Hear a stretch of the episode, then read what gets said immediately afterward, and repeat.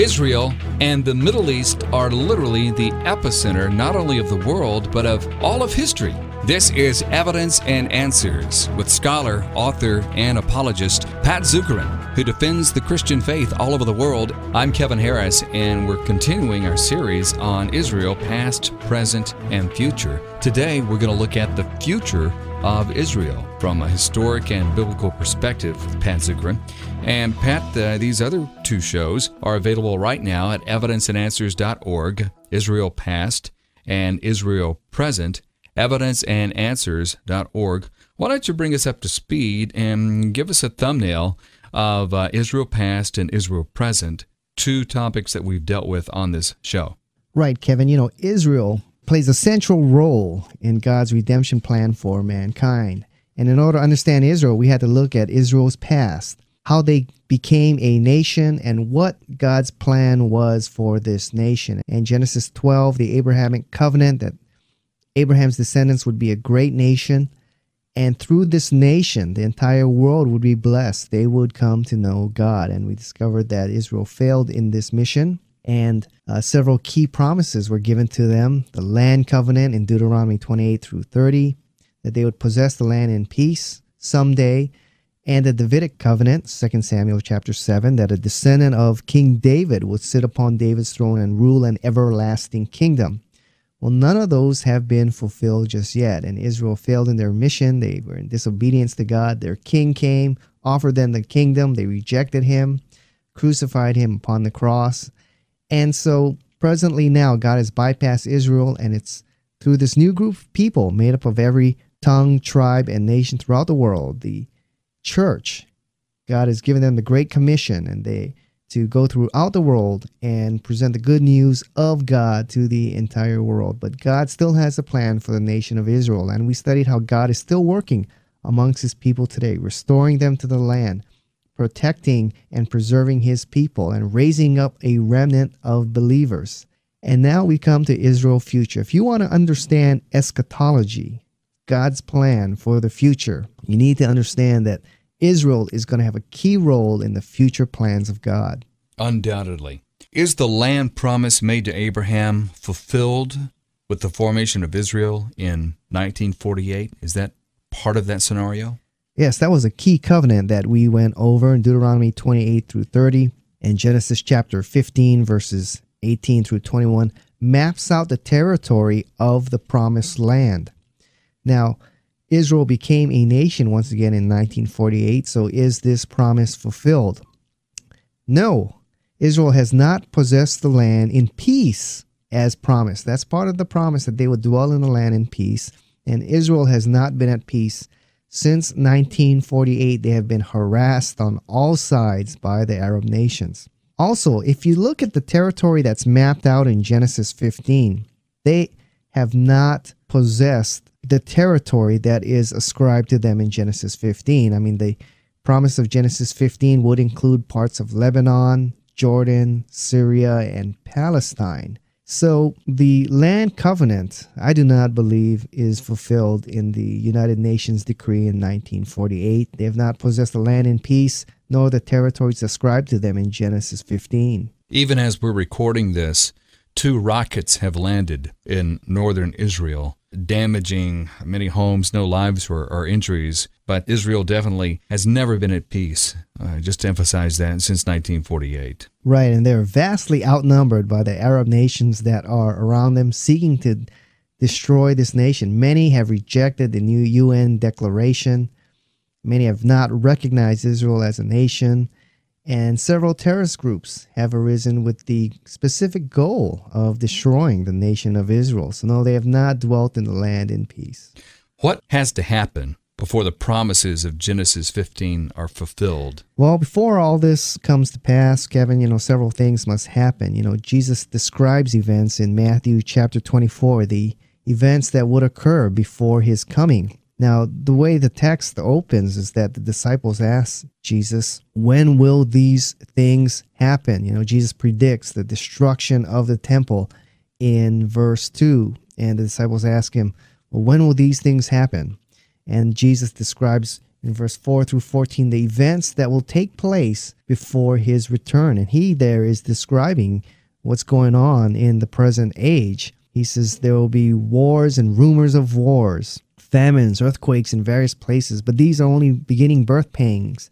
Then he talks about the persecution that will come upon the church. And there will be a rise in false prophets who deceive many, and there will be an increase in wickedness. And he goes on to describe the events that will occur before his return. And what he is describing here is that there will not be peace in the land of Israel, that there will continue to be wars and conflict uh, in Israel and in, in the Middle East until his return. Well, Pat, what are some things that we can expect in the coming days regarding Israel and the Middle East? What do we need to keep our eye on? Well, Kevin, unfortunately, the Israel and Arab conflict will continue to escalate, I believe. I mean, and there will be continued conflict over the city of Jerusalem. And although several nations have tried to broker some kind of peace between Israel and the Arab nations, at best it will only be a temporary peace. Now, in Luke chapter 21, in verse 24, Jesus states this they will fall by the sword and will be taken as prisoners to all the nations. This is regarding the people of Israel. Jerusalem will be trampled on by the Gentiles until the time of the Gentiles is fulfilled. Jesus says that there will be conflict until the time of the Gentiles is fulfilled. Well, the time of the Gentiles begins with the Babylonians in 586 BC and it has continued till this day. Gentile nations have controlled or threatened the nation of Israel and there will be no peace in the land until the Lord returns. So we can expect the conflict to continue and intensify as we near the return of the Lord. Now, recently in 2006, President Mahmoud Ahmadinejad, president of Iran, stated very clearly that Israel must be wiped off the map and that a world without Israel and without interference from the U.S. is very possible. So he articulates the sentiment of many of the Arab nations that they just want to wipe Israel right off the face of the earth. Because the United States is allied with Israel, that would include our wiping out as well. Mm, right. And so, you know, he articulates the sentiment of many of the Arab nations. Not only that, there are several terrorist groups who have arisen who have been created, and their sole purpose is the destruction of the nation of Israel. You've got Hamas in the south, in Palestine, and in the Gaza Strip to the south of Israel. Their whole goal is the destruction of the nation of Israel. You have the PLO, the Palestinian Liberation Organization, and then you have Hezbollah in the north, in Lebanon. And in recent days, we see the conflict there between Hezbollah and Israel. You know, last in 2006, Hezbollah was launching missiles into Israel, and Israel had to defend itself and fire back and repel Hezbollah from the trenches they were dug into there in southern Lebanon. And so you've got these terrorist organizations designed and funded by many of these Arab countries, and their sole purpose is the destruction of the nation of Israel. Now, Newt Gingrich I am impressed with his understanding of world affairs here in the Middle East. And he stated in 2006 when he was on Meet the Press, as he was talking about the war that was going on in July between Lebanon and Israel, or Hezbollah in southern Lebanon and in Israel, he stated this Today is not the fifth day of the war, it's the 58th year of the effort by those who want to destroy Israel. As Ahmadinejad, the head of Iran, says, he wants to defeat the Americans and eliminate Israel from the face of the earth. So we should not see this event in isolation. There is a Iran, Syria, Hezbollah, Ham- Hamas alliance trying to destroy the nation of Israel. And so there are several nations here involved in the destruction of Israel. And Newt Gingrich goes on to say that World War III has begun, and the nation's leadership is failing to deal with this reality. So this is a very situation, very serious situation here.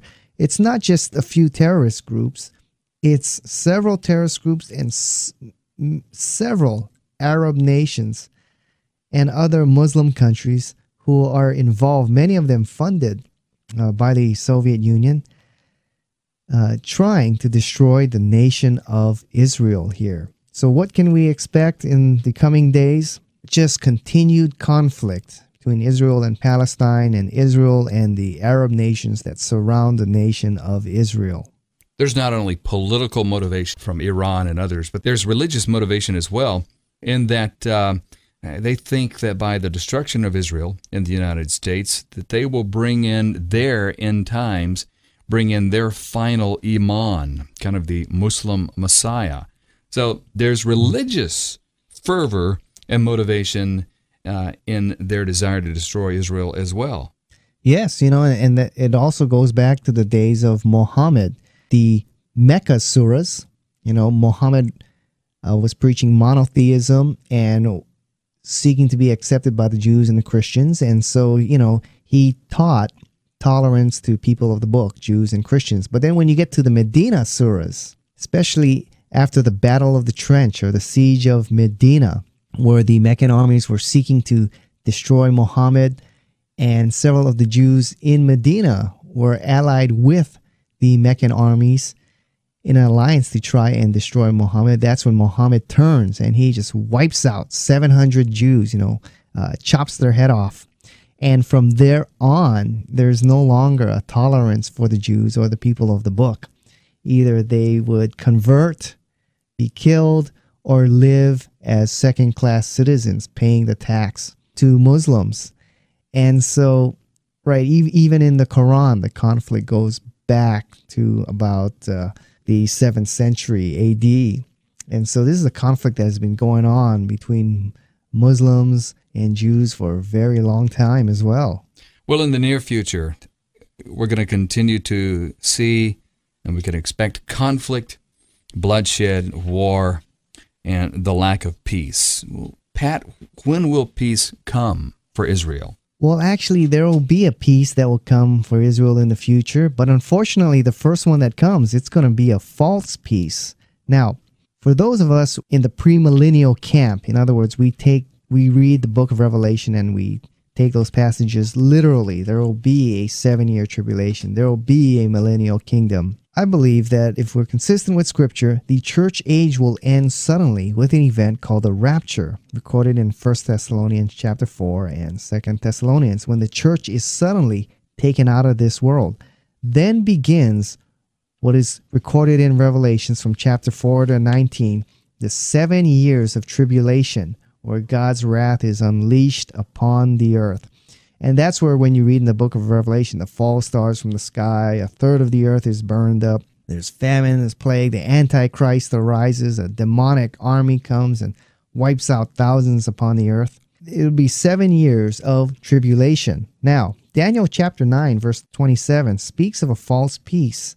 The Antichrist will arise and he will make a covenant with the nation of Israel. So, for the first three and a half years, there'll be peace when the Antichrist makes this covenant with the nation of Israel. And as we studied the na- uh, the history of the nation of Israel, they have not been at peace since their formation or reformation in 1948. They have been harassed on all sides by the Arab nations that surround it. And so this is a very plausible scenario here where a powerful world leader comes and makes a covenant with Israel and Israel seeking peace, you know, jumps at signing this covenant and uh, bringing this false peace to the land.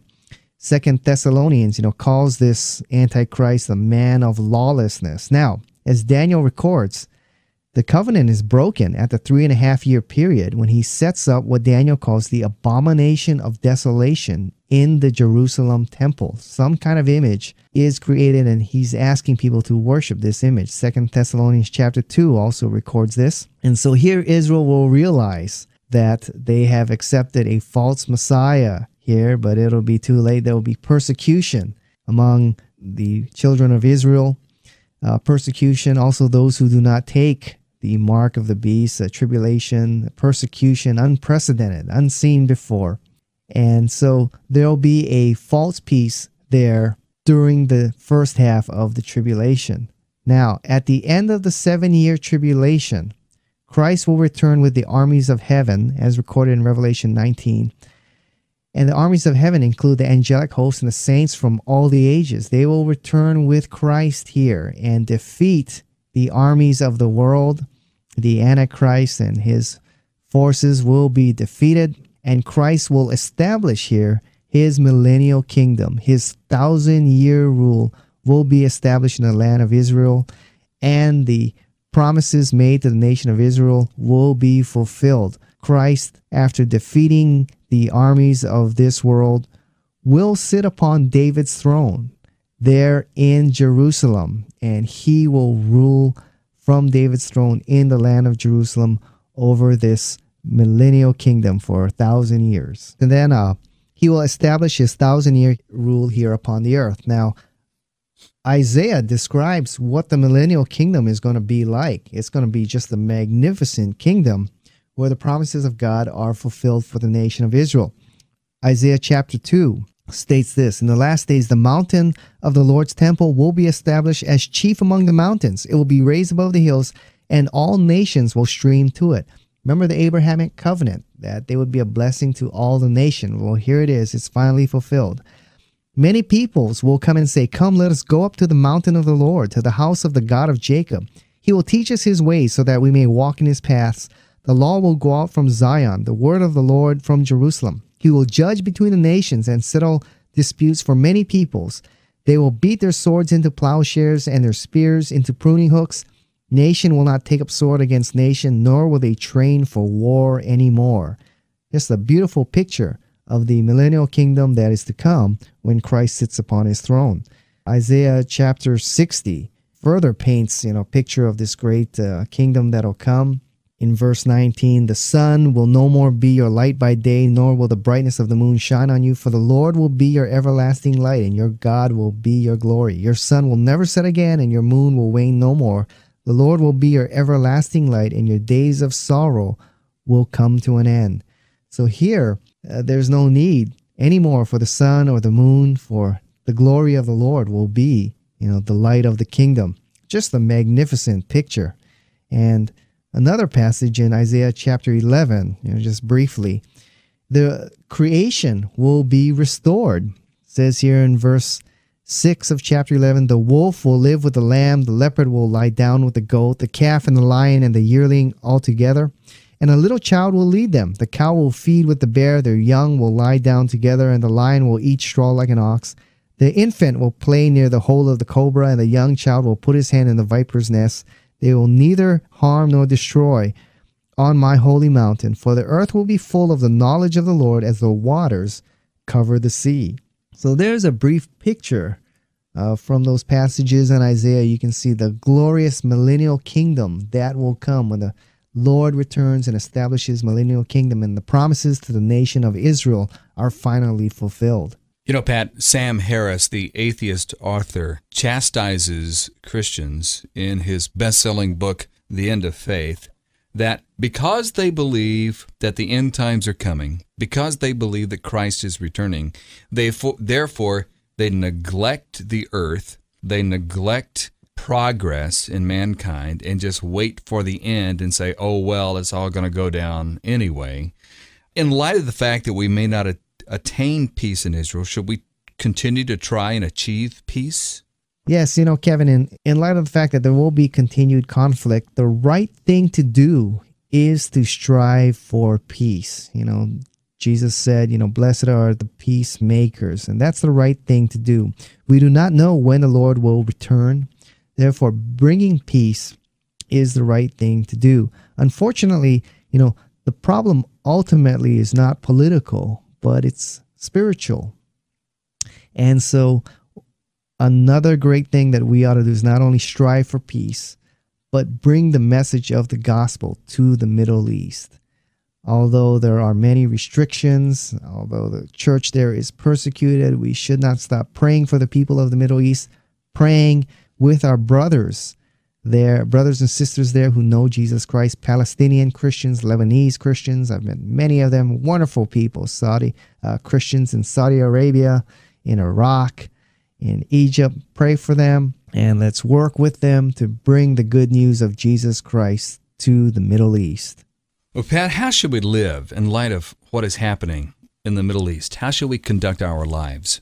Well, you know, I remember growing up as a young boy, there was great concern regarding the Middle East because what happens in the Middle East affects us here in America. Not only is there oil, but we're also allied with Israel. And one of the things my dad always told me that worried me, he said, you know, Pat, someday, and this is back in the 70s as a young boy, he said, someday we're going to go to war in the Middle East.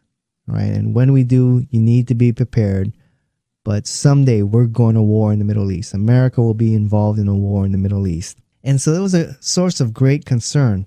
Now, as a Christian, looking through the scriptures, understanding the prophecies that are given regarding the nation of Israel, regarding the land of Palestine, Israel, you know, I have a little bit of a different perspective, understanding, you know, the key role that Israel plays in the plan of God in redeeming the world unto himself and in the future things that are to come of Christ's return. One of the things uh, is to look beyond this conflict and the conflict we have and look for his return. You know, First Thessalonians chapter 4, you know, verse 13 through 18 talks about the return of the Lord, the rapture, when the dead in Christ shall rise first, and then we who remain shall be called up to be with him forever.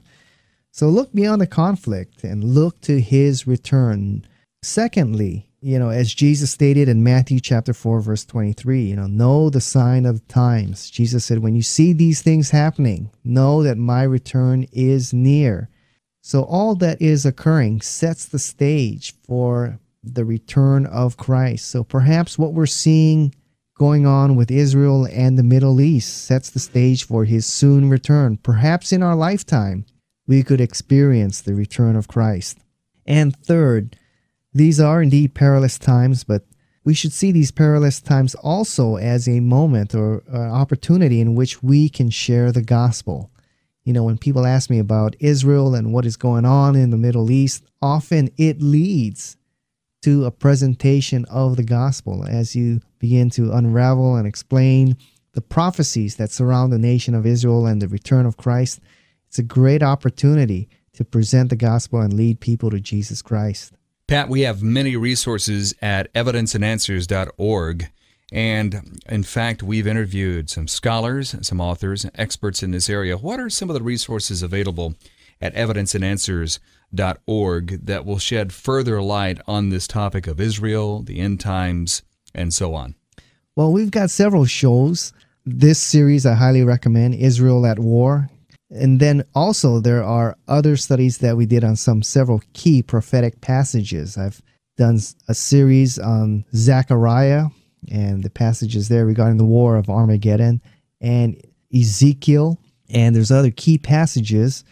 Also, we've interviewed expert on the Middle East regarding the political situation. My boss at Probe Ministries, Kirby Anderson, that's a great interview. Also, some Bible scholars on the end times. Dr. Randall Price, who's not only a good Bible scholar but an archaeologist, and Dr. Stanley Toussaint, one of the best professors in Bible exposition, expounding on eschatology and a premillennial school of thinking called dispensationalism. And he unravels some of the key prophetic passages regarding the return of Christ. And so, those are some great resources in understanding not only Israel, but eschatology, future things, and what role Israel will play in the return of Christ.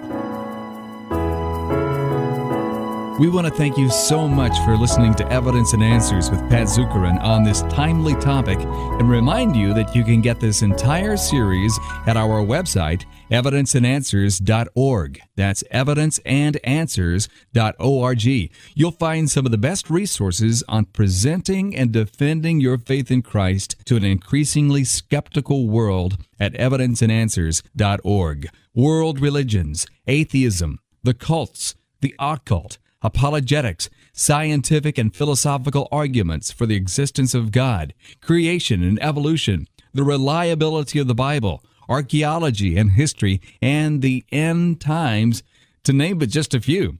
You'll find Pat Zukeran's interviews with leading scholars and speakers on the most crucial issues facing the church and the world. Go to evidenceandanswers.org and be equipped. In fact, there's a new feature on our website called iShows where you can download each individual show for just 250 they're 30 minute shows on our website evidenceandanswers.org just like you download a song on itunes these are iShows that you can download each individual show you want. And we've got some of the top scholars on there Dr. Norman Geisler, Dr. Craig Evans, Hugh Ross, and others are on there. And also, you can read our articles. Evidence and Answers is supported by you, the listener, who appreciates a program that gives good answers to good questions. Our calling is to do what the Apostle Paul did on Mars Hill in Athens. He presented and defended the gospel of Jesus Christ. And we'll help you do the same by the grace of God. Just go to evidenceandanswers.org, and any gift or purchase of resources will be a tremendous encouragement to us. And remember that this entire series is available at evidenceandanswers.org. This has been Kevin Harris. Thank you so much for listening to Evidence and Answers with Pat Zukeran. God bless, and thanks so much for listening. Evidenceandanswers.org.